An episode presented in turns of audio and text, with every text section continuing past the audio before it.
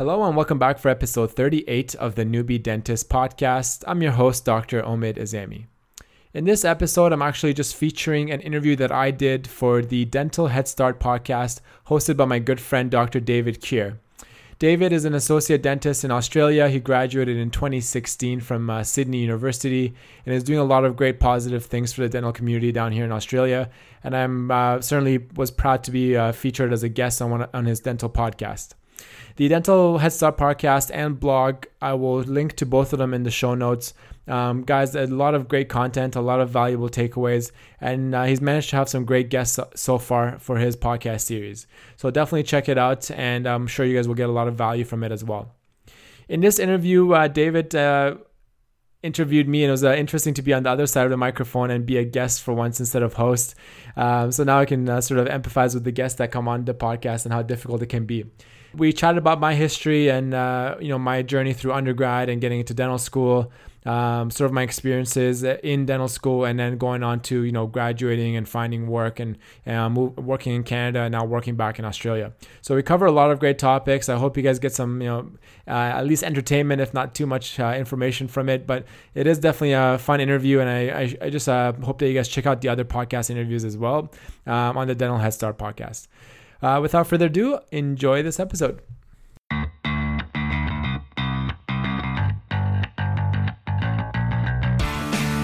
Hello, and welcome to the Newbie Dentist Podcast, the safe place for newbie dentists to connect, collaborate, learn, and grow. The Newbie Dentist Podcast aims to provide high quality and high value content for all the newbie dentists out there. With your host, Dr. Omid Azami,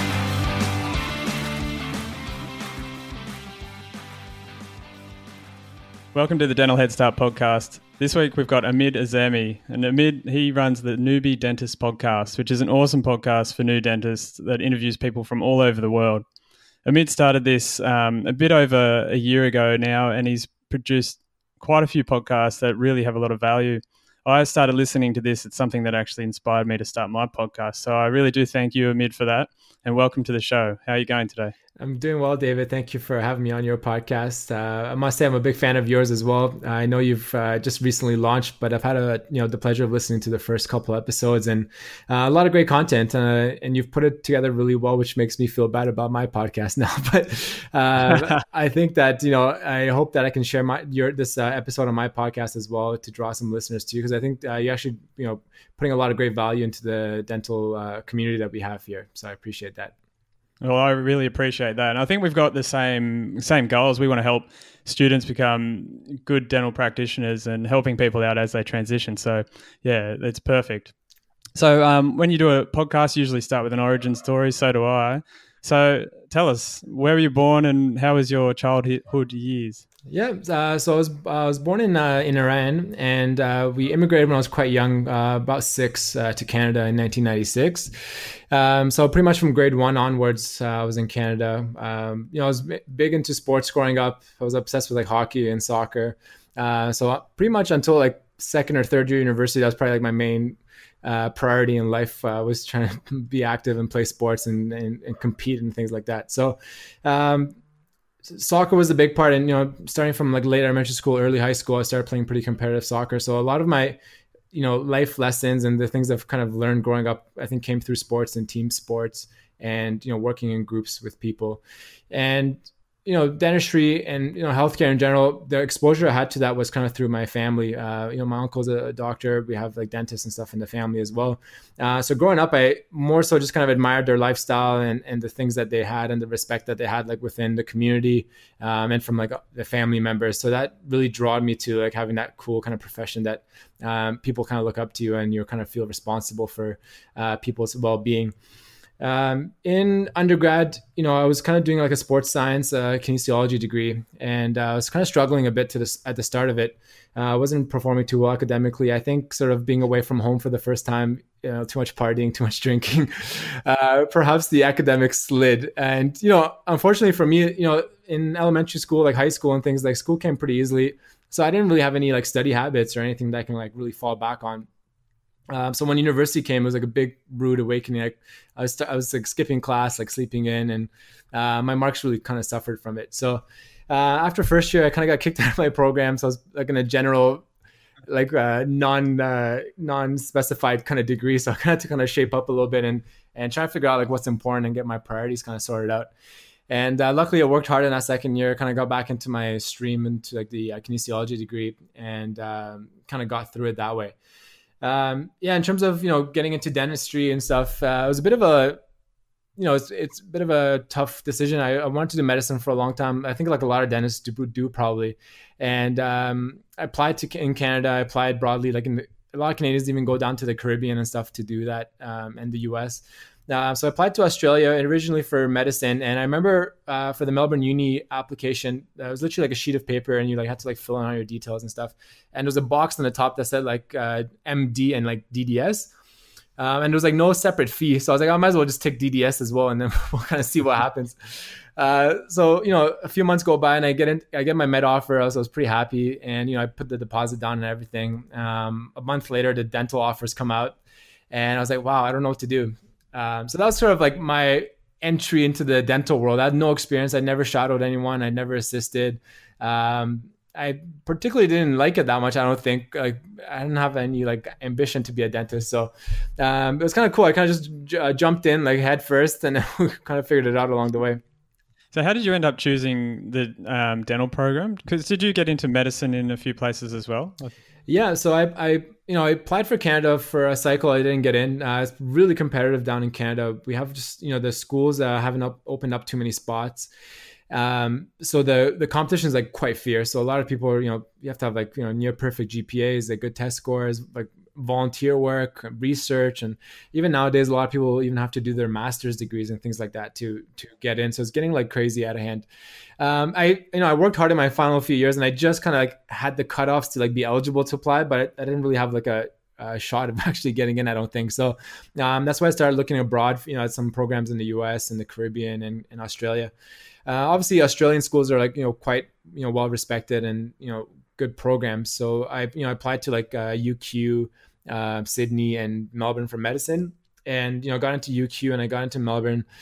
Um, and dentistry, I, I, think I actually only applied to Melbourne because I think Sydney had to pay separately for the DDS and or the DMD and the uh, MD. So I actually didn't apply to Sydney. So I just kind of all my uh, I think uh, yeah, Melbourne uh, DDS was a free application, so I just I rolled the dice and I said, let's see what happens.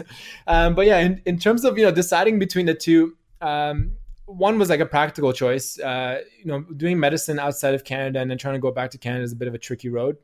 Uh, which I'm seeing with my wife now because she did uh, medicine in Melbourne. So, um, you know, in terms of getting back into Canada for like residencies and like specializing and all that, it's quite tricky because you know there's limited spots and it's like a separate application pool for even if you're Canadian if you studied abroad you're considered uh, considered an uh, international medical graduate. Um, so you know most of the spots are in family medicine. The top sort of specialties is quite hard to get in. Um, and I wanted to you know have the destiny in my own hands kind of uh, so to speak. So I doing dentistry with uh, Australia New Zealand and I think Ireland is like a reciprocal agreement. Uh, so I was like, if I do dentistry, at least I know I can go back home. I can move back and I can like practice in Canada, which was like a big uh, plus for me. Uh, so that was the major one. The second one, uh, you know, one of my best friends' dads uh, growing up was a dentist. Um, so I, I kind of liked the lifestyle, and he's always like a really cool guy to kind of chat with. And um, you know, when I got both offers and I kind of had the decision, I kind of went over to his house and we just sat down on his uh, kitchen table and we drew like this mind map of like career projection and career arc and uh, between doing med and dentistry. And it was like pretty much after that afternoon, that evening that I was there, I, I remember driving home and I was like, that's it. I'm going to do dentistry. I, the smile came on my face, especially when he told me like the expected salary of a new grad. So I think uh, he may have had a skewed view because he graduated like 20 years ago, but uh, still I was like, okay, uh, if I do dentistry, it's going to be pretty sweet after that. Yeah, it's certainly better than medicine, that's for sure. Yeah. So it's funny how we meet these people and they they put us on that path. Like I um I worked for a dentist as a dental assistant, had no idea I liked dentistry at all, and then um, it was his influence that completely shaped my where I am. It's crazy. If you if you'd um, ticked DD, uh, DMD on the Sydney one, we would have been classmates. Yeah, so. that, would, that would have been pretty cool. You know, a, a, couple of my like a good friend of mine also went there. Um, yeah, it's hard to see how life would have been so different, like being in Sydney versus Melbourne. It's it's funny how these little decisions kind of in life kind of like create such so much separation, like where you end up. Yeah, Melbourne's a pretty cool city, though. Yeah. So there's so much I want to cover, but I want to go all the way back to to soccer. You're like really good at soccer, is that right? I was okay, I think. I mean, I you know, I, I, was a goalkeeper, and um, you know, the one thing with sports that you learn a lot. I think, and I looking back now, obviously, I have like a lot of like, I'm upset that like maybe I didn't become like this or that uh, I think learning how to fail is like really important. Um, and in sports, you know, you're growing up and you're you're constantly sort of you know trying out for teams and trying to make like provincial teams and national teams. And um, each time you kind of go through these steps, as like you know you're like tw- I remember I was like 12 years old, and that's like the first big uh, cut for like the the take the players into like the elite like provincial training programs. Um, and I hadn't like hit my growth spurt yet. Uh, not that I'm huge now, but I was pretty short for a goalkeeper, so I didn't make that team. And I was like kind of devastated at that time. I was like 12 years old. I thought like my life was over. Like all my kind of like my close friends made this team and they're like training with like professional coaches and all this stuff. Um, and I'm just in the backyard kind of like practicing against the wall still. Um, you know, but then you kind of stick with it, right? If you if you care about something enough, you kind of keep working. And then um, so I made like the youth team of like a professional team that we had in the city. So I kind of started developing in that sort of space. Um, and then eventually, I think um, when I was in grade 12, I got invited out to the national team uh, to participate in the training camp. Um, and I didn't end up wow. making it in the end, but another failure. But I think that was like a cool highlight for me. Just like the fact that I, I made it there and, and got to like participate for a few weeks with like some of the best players in the country. That was kind of cool for me. Yeah, that's pretty amazing. I think I, I, was so bad at soccer when I played. You should ask my mates. It's so bad. So I was I was a board sports kind of guy. Yeah, yeah. so yeah, very different paths in that regard. So did you when you came to Australia? Did you continue that sport soccer? Yeah, for sure. I mean, and you know, sports is one of the best the best things about sports. I think is like social the social aspect of it too. It's always uh it's like a great tool to have to network and meet people. So um, when I got when I moved here to Melbourne, I started playing like in the Melbourne like intramural um, like futsal um, teams. Uh, just like with a, I lived in college in first year because I didn't sort of know anyone or um, have any anywhere else to kind of stay. So I played for like the college team. Um, and then from there, I kind of like got recruited to like play for like the university futsal team. Um, so we were playing like the domestic competitions and kind of like moving up the the league system that way. Um, and then after a couple years, I like one of the like sort of like semi pro teams like in the high highest like level here. They kind of like recruited me, so I started playing with them for like the last probably um, like two and a half years. I was in Melbourne, so it was like a cool. Uh, second life for me. I think I would be like training and playing on the side, like in front of like a small little crowd, um, and then coming to school and then going back to dentistry. So that was pretty cool. Yeah, that would have been quite the juggle, I can imagine. Yeah. So, so you, from Canada, studied in Australia. A lot of people have done that. A third of our course was Canadian. I'm sure yours was the same, and I think it's even more now. Tell us a bit about that process and how hard it was or easy it was to do that. Yeah, so I think, I mean, first of all, it's a great opportunity. I think, um, you know, I had a demo. I was I had a random demonstrator like filling in for us in fourth year, um, and I was speaking to a patient. He's like, "Oh, your accent, like where are you from?" I'm like, "Oh, I'm from Canada." And I was explaining like this whole reciprocal agreement, um, and this like el- uh, elderly gentleman like uh, like picks his head up from the next like uh, chair over, and he's like, "You know, I was involved in that like decision making process. I was like on the committee that like I was like, well, thank you, like you know, you allowed me to be a dentist, so I appreciate that." Um, so yeah, I mean, I think probably there's as many graduates now like Canadian grads from Australian schools as like some of the bigger schools in Canada. So, um, you know, I think Melbourne Uni, like when I was in fourth year, the first year cohort coming in, it was about 30 Canadians, which is like a lot. So, um, you know, it's going to create issues down the line with saturation and things like that, I'm sure, uh, as with anything. But, you know, it allows people who want the opportunity, who are like driven enough to actually like travel across the world and separate from their families and invest a heavy like financial kind of uh, investment into becoming a dentist. So, the, opportunities the the process is pretty streamlined. You know you finish your degree here um, they offer the canadian board exams in sydney so you can just travel to sydney and write the boards um, over a weekend. And um, yeah i mean it's a pretty fair exam. I think it's like a pretty high pass rate amongst the australian kind of canadian grads as well. So um, and then you kind of just have to wait a few months to get your uh, degree and everything from the college in canada and then you're you're off to the races yeah, yeah, okay. I actually did those Canadian board exams um, yeah. myself, so. just for fun. Um, so, yeah, just just for fun, but to spend uh, two grand or whatever it yeah. was. um, so, how how'd you find uni? Like, what what were the good bits and the bad bits? What advice would you have for students? Yeah, I mean, down school was a it was a bit of a ride. I mean, I had fun in the social aspects of things. Um, you know, I, in in my undergrad because I kind of flunked out of my first year. Um, I had an issue with like having a good group of friends like early on because I kind of I lost touch with my friends from first year because they were kind of moving on and I was kind of in a random program uh, taking arts classes and stuff. So uh, when I when I got to Melbourne, I was like I made like a you know a conscious decision to like really be involved and try and get involved with like the student societies and things like that. Um, so that side of it was really cool and I I learned a lot. Um, from that experience you know and i think it's probably playing a role in the podcast and the things i've done since dental school because um, i think once you start doing these things you kind of get that entrepreneurial itch a little bit too and you're like oh it's possible to like make these things happen so um, i think that was, that was a really cool experience and uh, and you know valuable thing that i learned during dental school academically you know first year in in melbourne anyways like the program that we have um, there's a lot of like random stuff that I just didn't find useful for me. Uh, anyways, there's a lot of comparative anatomy and like I remember like they line up all the, all these like skulls and we're like checking like the jaw and like the different tooth forms and things like that. And I was like, man, like this is so useless. I really don't like this. So, um, so that you know, it wasn't until I think we got into the pre-clinic and we got the handpiece and we are kind of like prepping teeth and and and doing that. And I was even at that I was pretty horrible to start, but um, the hands-on component was like, wow, this is like a fun thing. We get to like play around. It's like it's like uh it's like craft, right? You get to like perfect your craft. For so sure. Um, you know, once that started going, pre-clinic was fun, and then you know, once you get into like th- like probably um, second or third year, uh, you're learning like the different uh, specialties like endo and surgery, um, and you're seeing patients in the clinic.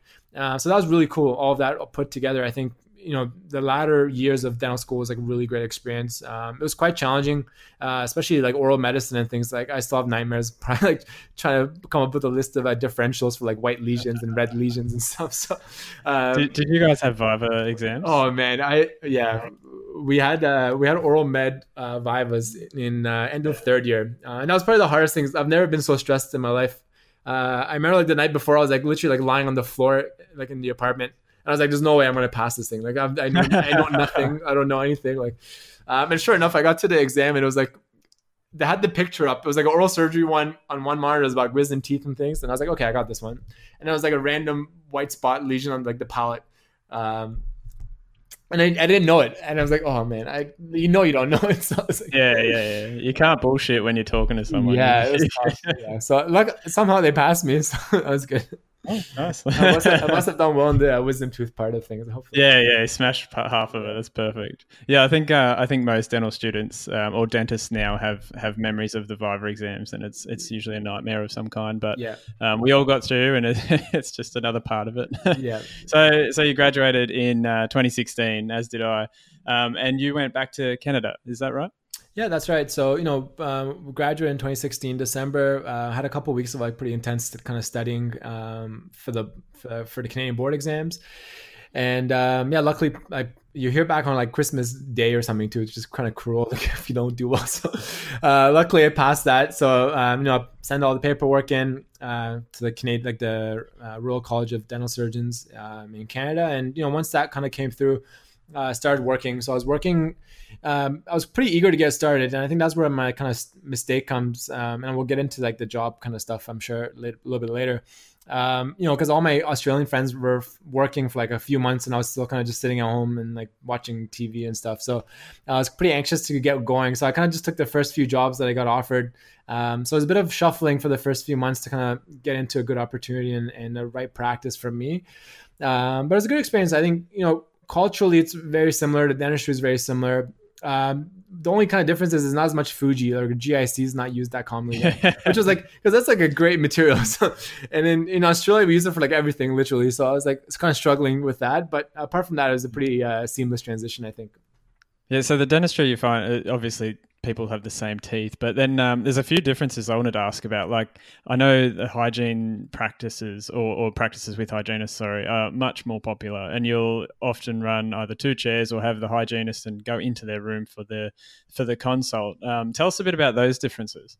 Yeah, so that's uh, that's definitely a great point. Uh, it's a big difference, you know and I having started off in that kind of model, coming to Australia was a bit of a struggle too, like having to do my own cleans and stuff. Um, I didn't take it too well at the start. I was like, why am I doing cleans? Like it's a waste of like yeah, what a waste of time. my, my training and blah, blah blah. But you kind of uh, it fills your books, I guess, which is good. But yeah, yeah, so in Canada, you know, most practices the model is you know there's one or two hygiene, and you know as a business owner the hygiene kind of runs your covers your overhead so it's a great model like financially from the business sense you know if, if the practice is running well um, whatever the dentist produces is like bonus, and that's sort of his profit. Um, and the hygiene just covers you know the overhead expenses for the practice, which is pretty sweet.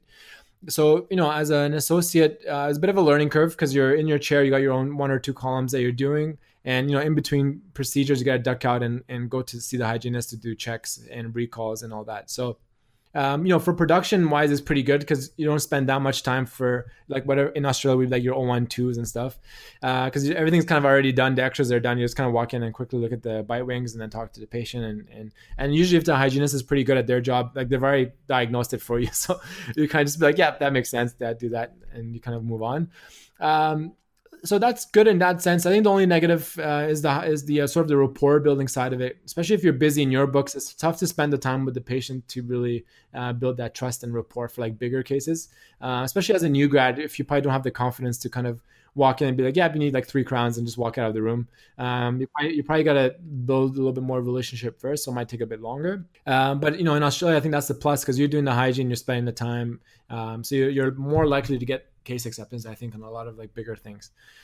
Um, so that's yeah, pretty much the main difference is that way. You gotta kind of time it out. So in the middle of your procedure, like after you etch or something, you gotta like quickly leave the room and like come back in, and kind of keep going.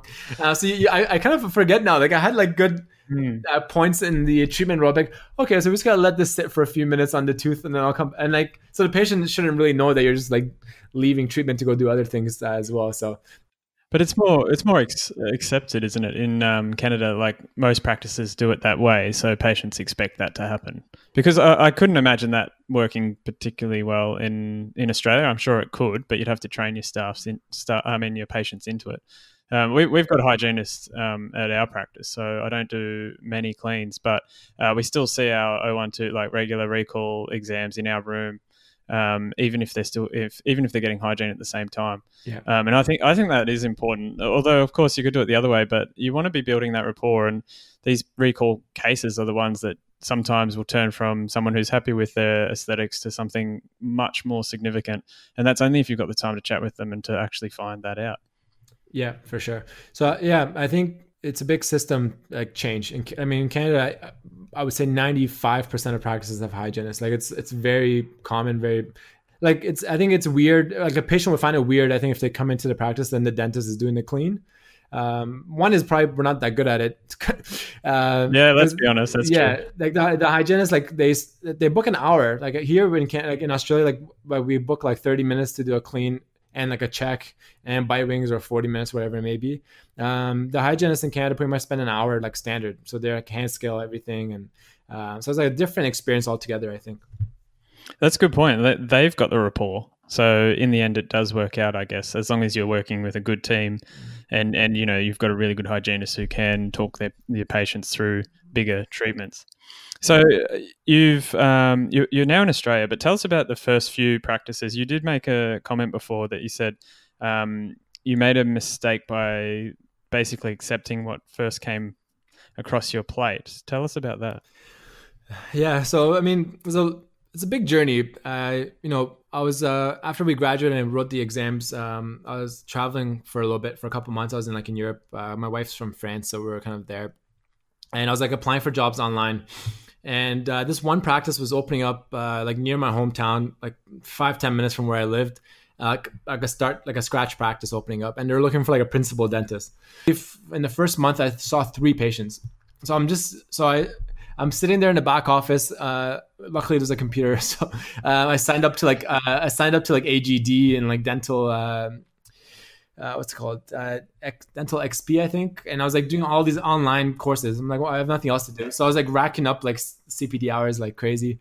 Um, but I, my hand skills were like zero because I, I, haven't like seen a patient. Yeah. Did you start your podcast in that time? Uh no i should have i was procrastinating. I was like uh, no, not procrastinating. I was, I was doing CPD, but I wasn't like thinking about that. I was just kind of pissed off that I wasn't seeing patients. Um, so I, it's you know I was there for a, literally I think I was there for like six weeks, and I told the boss like I can't work. Like I'm not seeing patients. I gotta quit. So I quit that place. I left that practice, and um, I sort of got a job with like a corporate chain. Um, nice practice, like right in the city, like in like uh, midtown Toronto, like really kind of high end looking practice. Um, and you know it was a little bit busier but there was no principal there had like no mentorship that he owned like eight practices or something like which is pretty common in Canada I guess now. Um, so again, I wasn't super busy, so I, I was there for maybe like three or four months, and I, I was just doing kind of fillings and like clean like checks and stuff, like no like maybe one or two crowns and things like that. So I wasn't really clinically uh, getting much experience either. So um, I ended up leaving that practice, and then I kind of moved outside the city, like 45 minutes north of where I lived. Um, a really nice, like well-established practice. I was like 20 years old. Um, they had multiple associates, um, and they would just feed me patients, like mostly just fillings and restorative. But I was like constantly booked, um, like good production, good experience, good mentorship. Um, so that was like my first good job after probably about like five months of working and I was finally like getting my hands wet and trying things and learning things. And I had a really good nurse, and the nurse had been a nurse for like 20 years, so she helped me a lot as well, like streamlined the process. Yeah.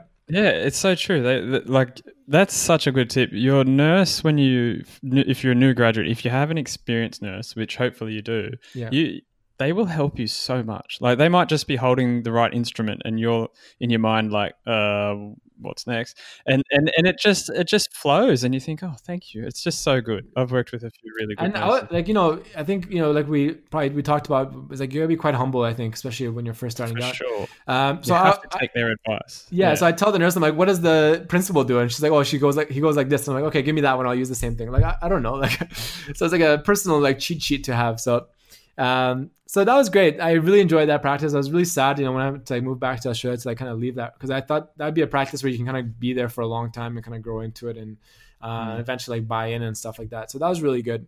Um, another job that I got was like an emergency practice uh, in my hometown. Um, so I was there on Sundays.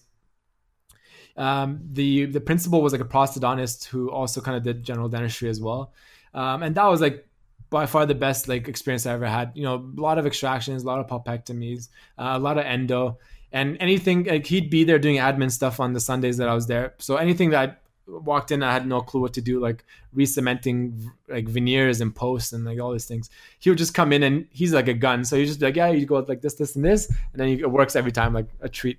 Um, so I learned like I really learned dentistry from him. Like he taught me a lot of dentistry. So I'm like really like forever grateful to him for for teaching me all that. So um, I think that's the main tip of it. I mean, for new grads like listening, one is like even if you are a little bit overly eager and you get a job, um, don't be afraid to move on pretty quickly. Don't stay don't stay around if you're not happy or if you're not growing clinically.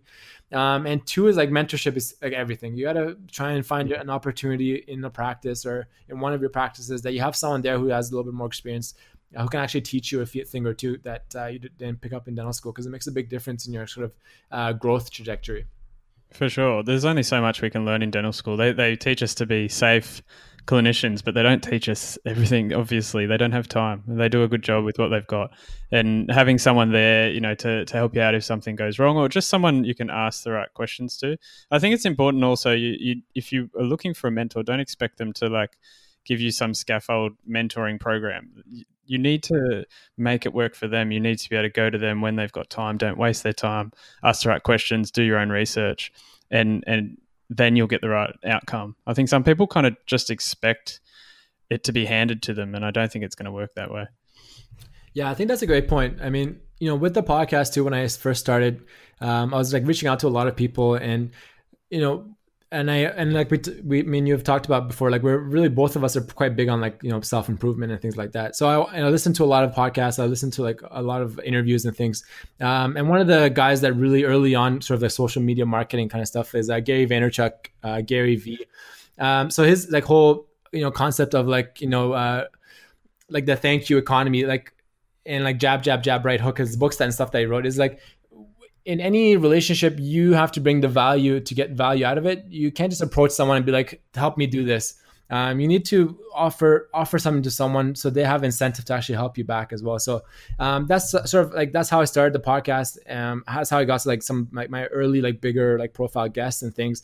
Is you got to approach people with ideas and tips to help them or help them out in some way, and then they'll reciprocate that. So, um, and I and I see a lot of young people who are really bad at that. Unfortunately, uh, even people I had like uh, people message me on Instagram like once I kind of start growing the podcast a little bit, and they're like, "Oh, how much money do you make?" or "How much this and that." Um, or some guy from he was a dental student at the University of Toronto. He's like, you know, if you if you want to uh, grab lunch with me, I'd be open to the upper, the idea of it. And I was like, what? Like you messaged me? Like that's such a weird thing. To, that's a weird thing to say to someone.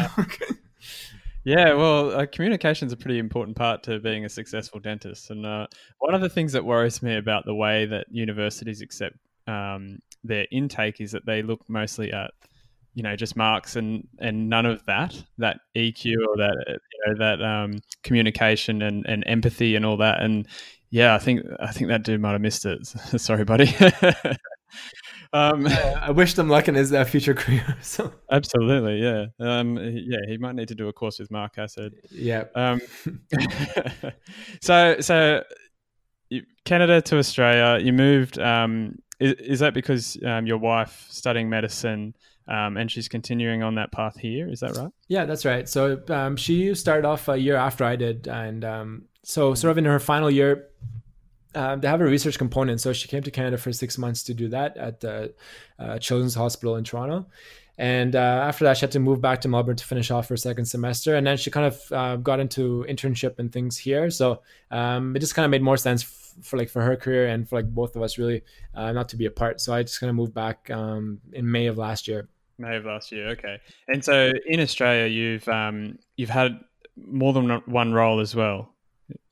Yeah, so I'm you know I'm currently I haven't left any jobs, um, so I'm working in like three practices. what I'm getting at is I know you work really, really hard, yeah. and uh, it, I'm in awe, and I'm also I'm sure I couldn't do it myself. But so three practices. Tell us about the practices you're in now.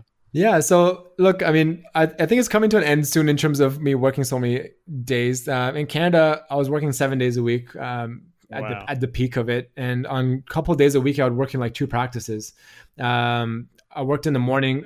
I worked in the, and I think you had a like a, a Nav on your podcast, and he was talking. He's, he did. So that's when he told me when he's talking about burnout. I was like, oh man, I gotta like really reconsider things because yeah, for my first year, I was working in at, points four practices, and I was working like a morning shift from like eight to two, and then a three to nine shift at a different practice, and a couple days a week, and I was doing seven days. Um, because to me that was like boot camp. I was like, I need to get my clinical skills. I need to be doing as much work as possible to like get my hand skills kind of going and and, and learning things and experiencing it. And, you know, now that you know we're a couple years out, you kind of the baseline's there. You know how to do things. I think it's more you know, and it's more quality over quantity now. So um, while I've been doing, I've been doing six days for the past, you know, about a year now in Australia. Um, I'm hopefully, I'm trying to cut that back soon and uh, trying to focus on, you know, working on, you know, learning dentistry, like in terms of doing more CPD and things as well. And, you know, I think you have more energy at work. You're more productive at work if you're not overworked or burnt out. So I think I'm trying to get that better uh, work life balance for myself as well. I think we're all different. Some people can handle that a lot better than others. And I know you've worked hard in your childhood with soccer and, and school at the same time and all the rest of it. Um, I, I, personally, I, I, don't think I could do that. I currently work, um, uh, you call it four and a half days or nine day fortnight.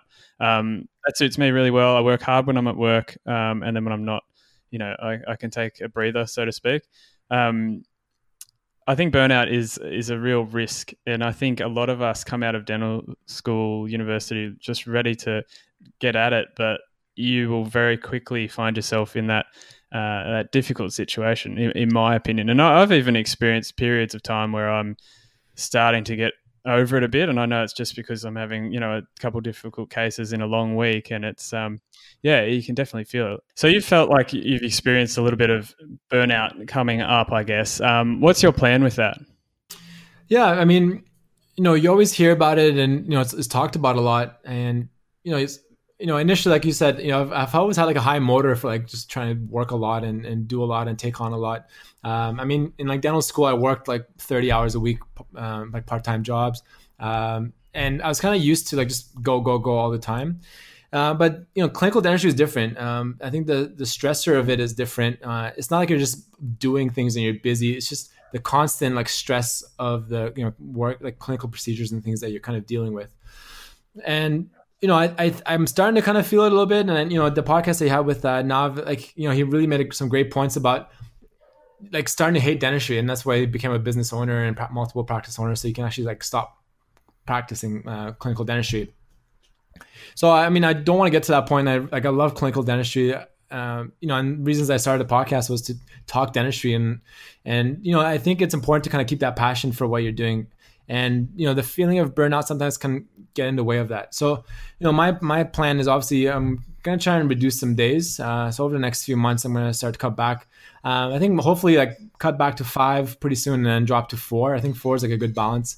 Uh, especially you know like you know yourself too like we got some like side things that we're doing and we enjoy doing uh, with the podcast and and like i got the newbie dentist study club um, and hopefully some other conferences and things coming up as well so uh, i think it's important to follow those passions as well uh, if you're constantly working one is you don't have time to like grow yourself uh, i think if you're just getting to that like um, the rat race of just like work, work, work. Um, you don't have time to take a step back and be like, okay, let's uh, over the next three months, I want to get better at like prosthodontics and then you get some textbooks or you're doing some online cpd um, so i think you're like maybe in the short term you're making more money and you're more productive but i think long term if you kind of step back and zoom out a little bit you'll see that you're probably not as productive in your career if you're overworking yourself so yeah, that's that's a really good point. In our early years, we, um, you know, even though we might be tr- producing fairly well and earning good money, it's nothing compared to what we'll be later on when we're more efficient doing more complex procedures. So if you're just working for the sake of working and just, smashing it out, you don't have time to work on on yourself or on you know your own understanding, new procedures, and all the rest of it. And so you're stifling yourself. And they say, you know, ten thousand hours um, to be an expert, but those 10,000 hours need to be focused and need to be actually, you know, to learn more. And I, I, I personally, and I'm, I do not know if you agree, but I find the, the more I work, the less I can have the capacity to, um, to do CPD or to do like online learning or any of that kind of stuff. And like you said, you know, we both enjoy our podcasts and, and what we're trying to do for students and new grads. So that takes a bit of time as well. Yeah, for sure. I mean, the 10,000 hour rule is it's awesome with uh, Malcolm Gladwell.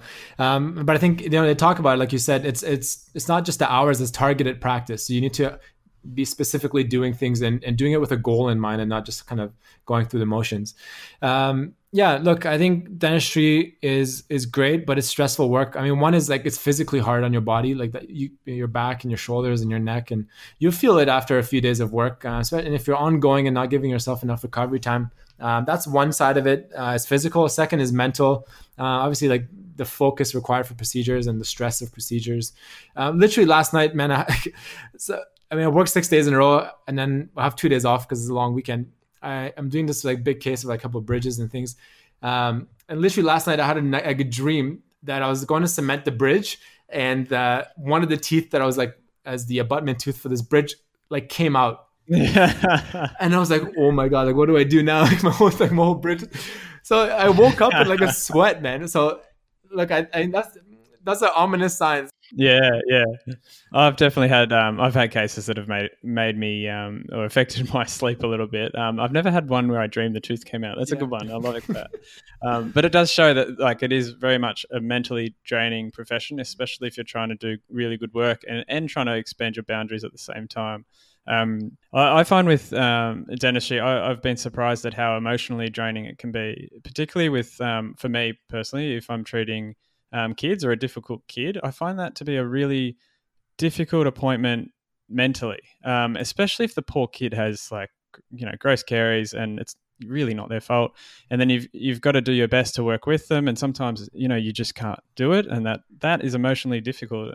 So there's a lot that goes into it: physical, emotional, mental. It's, it's we're in an interesting profession, and and there's some awesome things about dentistry. We earn great money. We um, you know we can have flexibility with our time and and all of this, but um, it does come with a cost. I mean, you've got, we've got to recognize that, I think, and um, and manage that you know, otherwise, well, that's why mental health is such a big issue in in uh, dentistry as well. For sure, I think you know the the kids one's great. Um, you know, I'm, I'm just kind of waiting for the point in my in my career where I can just be like, I, am not seeing kids. I'm sorry. uh, it's it's so it's stressful. I mean, yeah, like you said, the kids are coming in. They're not happy to be there. Obviously, um, the parents don't really do a great job. I think of like preparing them to come in, um, or like the threats, like, oh, if you don't like cooperate. They gotta pull a tooth. I'm like, that's not helping. Like, no, um, that's definitely not helping. There's so much the parents do that is not oh, helping. Oh, that's I think that's a big area of like exploration. I, I mean, I'm sure it's mm. it's a known thing that you gotta coach the parents as much as the the kids and things like that. But um, that's a big one. And you know, in Australia, there's like that gray spot, which I think is quite frustrating. So uh, I'm sure like you know we have like the uh, CDBS program for you know kids that come in with the, some government allotted funds.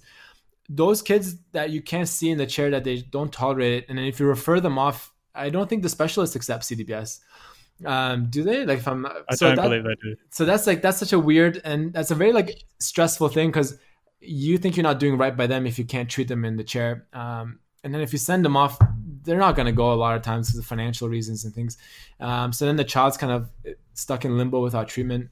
Uh, so yeah, definitely the kid side of it. Yeah, I've seen that multiple times, and it's um, it's really sad. I had one the other day actually, where there was a six-year-old who had multiple carious lesions identified when he was four years old, um, and he came in, nothing had been treated. Luckily, it, it seemed to have almost stabilized, maybe. But um, then there was his four-year-old brother who at the time was two. They they would talk to about why this was happening. It was bottle feeding at night with um, milk, and um, and then the, the four year old now, who was two at the time, has the exact same problem. Um, thinking, but we, it's like which obviously didn't get through. Yeah, um, uh, yeah, it's really sad. So um, it's definitely that's a stressful part of our work. Let's uh, switch um, switch gears. So the podcast. Tell us about the podcast and why you started it and what's going on. Yeah, so you know, uh, it's been a fun ride. I started the uh, Newbie Dentist uh, podcast. Uh, I think it was late 2017. Uh, I'd kind of wanted to do it for a long time. I was procrastinating. Um, you know, with these things, it's, it's, a little bit tricky. Like it's hard to you know put yourself out there and like create content. Um, as I'm sure you're experiencing now, like kind of starting it off. You know, you're not sure like will anyone listen? Will anyone care? Um, so that kind of the self doubt, like imposter syndrome thing, kind of kicks in a bit. Uh, so you know, finally, I decided to like bite the bullet and kind of get it going. Um, sort of my strategy was, you know, I was really big into like, like I said, Gary Vee and his like social media stuff. So uh, for me, it was like a fun marketing kind of thing. So I started off with the um, uh, Instagram page, the Newbie Dentist Instagram account. Um, and I started just posting like terrible quality photos of like my work with like intraoral cameras and like iPhones and like uh, just like really low production value. Um, but it was nice. I mean, I grew it to I think it was about like a thousand sort of um, followers uh, when I launched the podcast. So the the idea was, you know, have some sort of a base that when you launch the podcast, you at least have some sort of an audience um, as a starting point, anyways. And so yeah, Instagram's really been like the main ecosystem for the podcast. Um, most of the listeners are you know, pretty active on. Most of the uh, the guests are pretty active on Instagram. So um, that's where I recruit them and kind of meet them, and, and we do the shows that way. It's quite a community on Instagram that I, I must admit I, I hadn't explored as much as you had, yeah. and you, you probably think I'm just some old timer because of that, although I'm your age. But yeah. um, so like interestingly, I, I, I know a lot of people through the Facebook streams, and that's the area that I'm kind of you know discussing with uh, my guests. So um, yeah, it's interesting. We're kind of doing parallel um, pathways at the moment. I think. Yeah, I think I was, I was giving. I was, yeah, I was giving you a hard time for being on Facebook. So I think uh, all your guests are like plus forty, surely by this point. So. They're, they've all got the experience. Yeah, yeah, yeah. So you know, uh, yeah, Instagram's awesome. I, I it's so it's so open. Uh, it's all visual. Uh, there's not a lot of text and stuff. Uh, so people are. I think there's less like criticism on on there. Uh, it's a bit of a healthier. I think more supportive community than some of the Facebook groups and stuff that I see. Uh, especially, I think with the with the cranky old timers, sometimes like, they get they get pretty nasty on like some of the Australian like uh, DPR groups and stuff like that. When people are kind of brave enough to post a case, um, they don't always get support, which I think is a little bit disheartening uh, for the community. But um, I found Instagram to be quite quite nice and quite friendly and, and a good place to kind of share cases and, and find mentors and things. So um, yeah, in terms of the podcast, you know, I started off um, just interviewing like general dentists um, in Canada, really trying to get like a Canadian sort of podcast download base going. And uh, from there, I just kind of branched out into the US and then kind of like internationally getting some dentists from the UK, um, in Asia and Australia, obviously. And yeah, it's been, you know, I think I'm about like 35 or six episodes in now and it's, it's been growing nicely. It's just cool to you know have people messaging you from like around the world and kind of uh, saying that they learned a thing or two from the podcast and and that value that you can kind of uh, create and, and, introduce to the dental community is pretty cool and a nice legacy to leave behind. I think. Yeah, it's really awesome. You've done a good job, and you've got quite a few podcasts out there now. Uh, I really, I really like what you're doing. Um, so you, you obviously listen to a lot of podcasts. What what other podcasts do you recommend? Yeah, so I mean, in the dental ones, there's a lot now. Uh, you know, my my first sort of podcasts were like Howard Farran, uh, Dental Town, uh, Mark Costes, uh, Dentalpreneurs, uh, Jesse Green with the Savvy Dentist. Uh, those are like the main three, and that was because you know in in dental school, especially in fourth year, I was really interested in the business side of dentistry, and I and so I was just consuming that those podcasts and also the uh, Shared Practices podcast.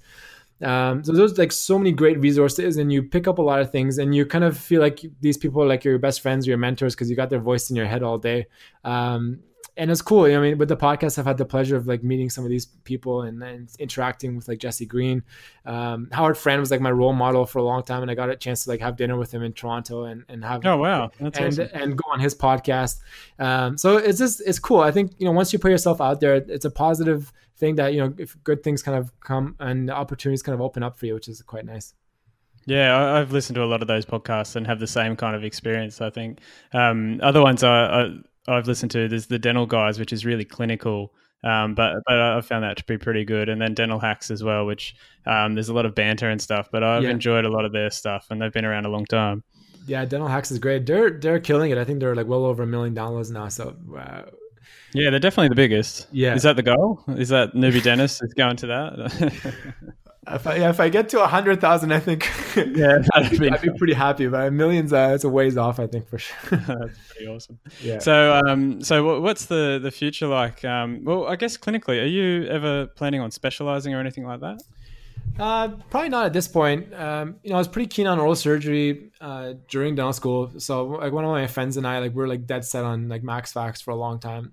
Um, and then, you know, you know, you kind of get out of school and you you get out of the study mode. Um, and I struggle now. Like, I'm I bought a textbook the other week and I'm trying to read it, and I last like ten minutes and then my attention span's gone. So, um, I I don't see myself like doing like a formal academic a specialty. Um, but I, you know, obviously, I, I think it's important to keep growing skills and stuff by like CPD and things like that. So um, I'll definitely do that route and like maybe do some structured sort of CPD programs.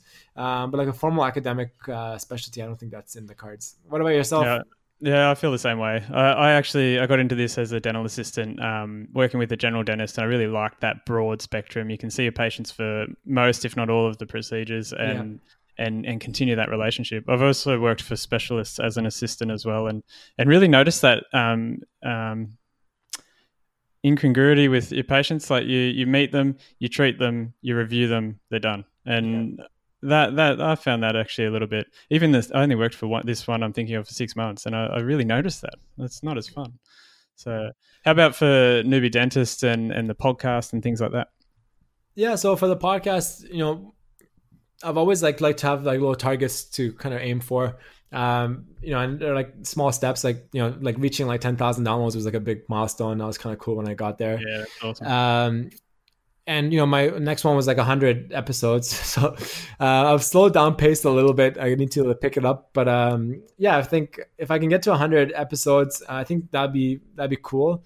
Uh, long term, I think the newbie dentist as like a brand is something that I want to develop into like courses and conferences and things like that um, and collaborate with like other other other courses and things too which i think is a great opportunity.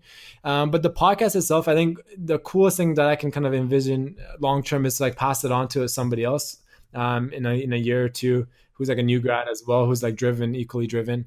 Uh, so i think that'd be cool. If it can live on independent of me that'd be sort of like the main goal for it. Um, you know it's not really like a money making endeavor at this point. So um, i think just like the content and the community that it's it's created it's like its own little entity now uh, it would be cool if it lived on with somebody else at least That's a really cool vision. I've never thought of that or heard of that. That's really cool. Uh, I'd like to see where it ends up, and definitely the the idea of trying to help, so, you know, organize courses or organize things. Um, I think that's something we mutually um, share as well. So um, when you do podcasts, you like to finish with a rapid fire. So I'm going to just throw those questions back at you. let's do it Um, your first one often is, "What's your favorite pizza topping?" pizza topping i have a weird one and we made some pizzas last night um, and it's definitely red onion i would say Red onion. That's so funny. Uh, it, it gives a lot of flavor to the pizza. It really brings it to life. I can see what you're saying. Fair enough. Favorite band or artist? Uh, favorite band, you know, uh, I think classic rock's pretty big because my dad was a big uh, classic rock fan. So I grew up listening to like Pink Floyd and the Beatles and like Zeppelin and stuff. Um, I was a huge Pink Floyd fan. Like I had posters on my on my wall of like the Dark Side of the Moon, like Pyramid and and all that kind of stuff. So yeah, I would yeah. say uh, I would say it'd be um, Pink Floyd. Yeah, yeah, fair enough. Good choice. Um, what's your favorite tooth to work on? Favorite tooth to work on. I was thinking about this. Uh, probably like a upper six. I would say. Yeah, yeah, I'm probably the same. One six or two six. Um, so I'm left-handed. So for me, for me, I think the is it the probably the two six is easier for. Uh, no, sorry, the one six is yeah, the one yeah. six is easier for like indirect vision. Um, yeah. The two six is a struggle because you're like retracting. It's just like it's tough to work with uh, that side. I think same. I could be the opposite for you, I guess. Exactly. Yeah, it's exact opposite. Two six is favorite, and one six is a bit tricky. So yeah. there's some some ways you can hold your hands and support with your other hand at the same time that can help. Um, yeah. I might do a blog post on that sometime soon. Um, so what if not dentistry? What would you be doing? Um, um I'd probably say like soccer player. That's awesome. Yeah. Yeah. I definitely can't say soccer player.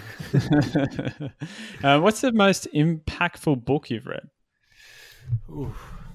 Uh, probably I would say Rich Dad Poor Dad, um, like Robert Kiyosaki. Um, that that one, you know, um, and I must admit I've I didn't read it as an audiobook, but uh, just you know it's and it's you know well quoted as being like one of the top like business books of all time, and not because it's like very technical or anything like that. It's very basic, fundamental like principles of you know what's an asset, what's a liability, and like how to accumulate wealth. Um, so I I truly I think like when I have kids, I'll give them like they should read that like in elementary school or like high school because it's it's very basic. But I think uh, the mindset of how to create wealth and not um, you know just be working perpetually like uh, is a big one. Uh, so I think definitely the definitely Rich Dad Poor Dad I would say is the is the book.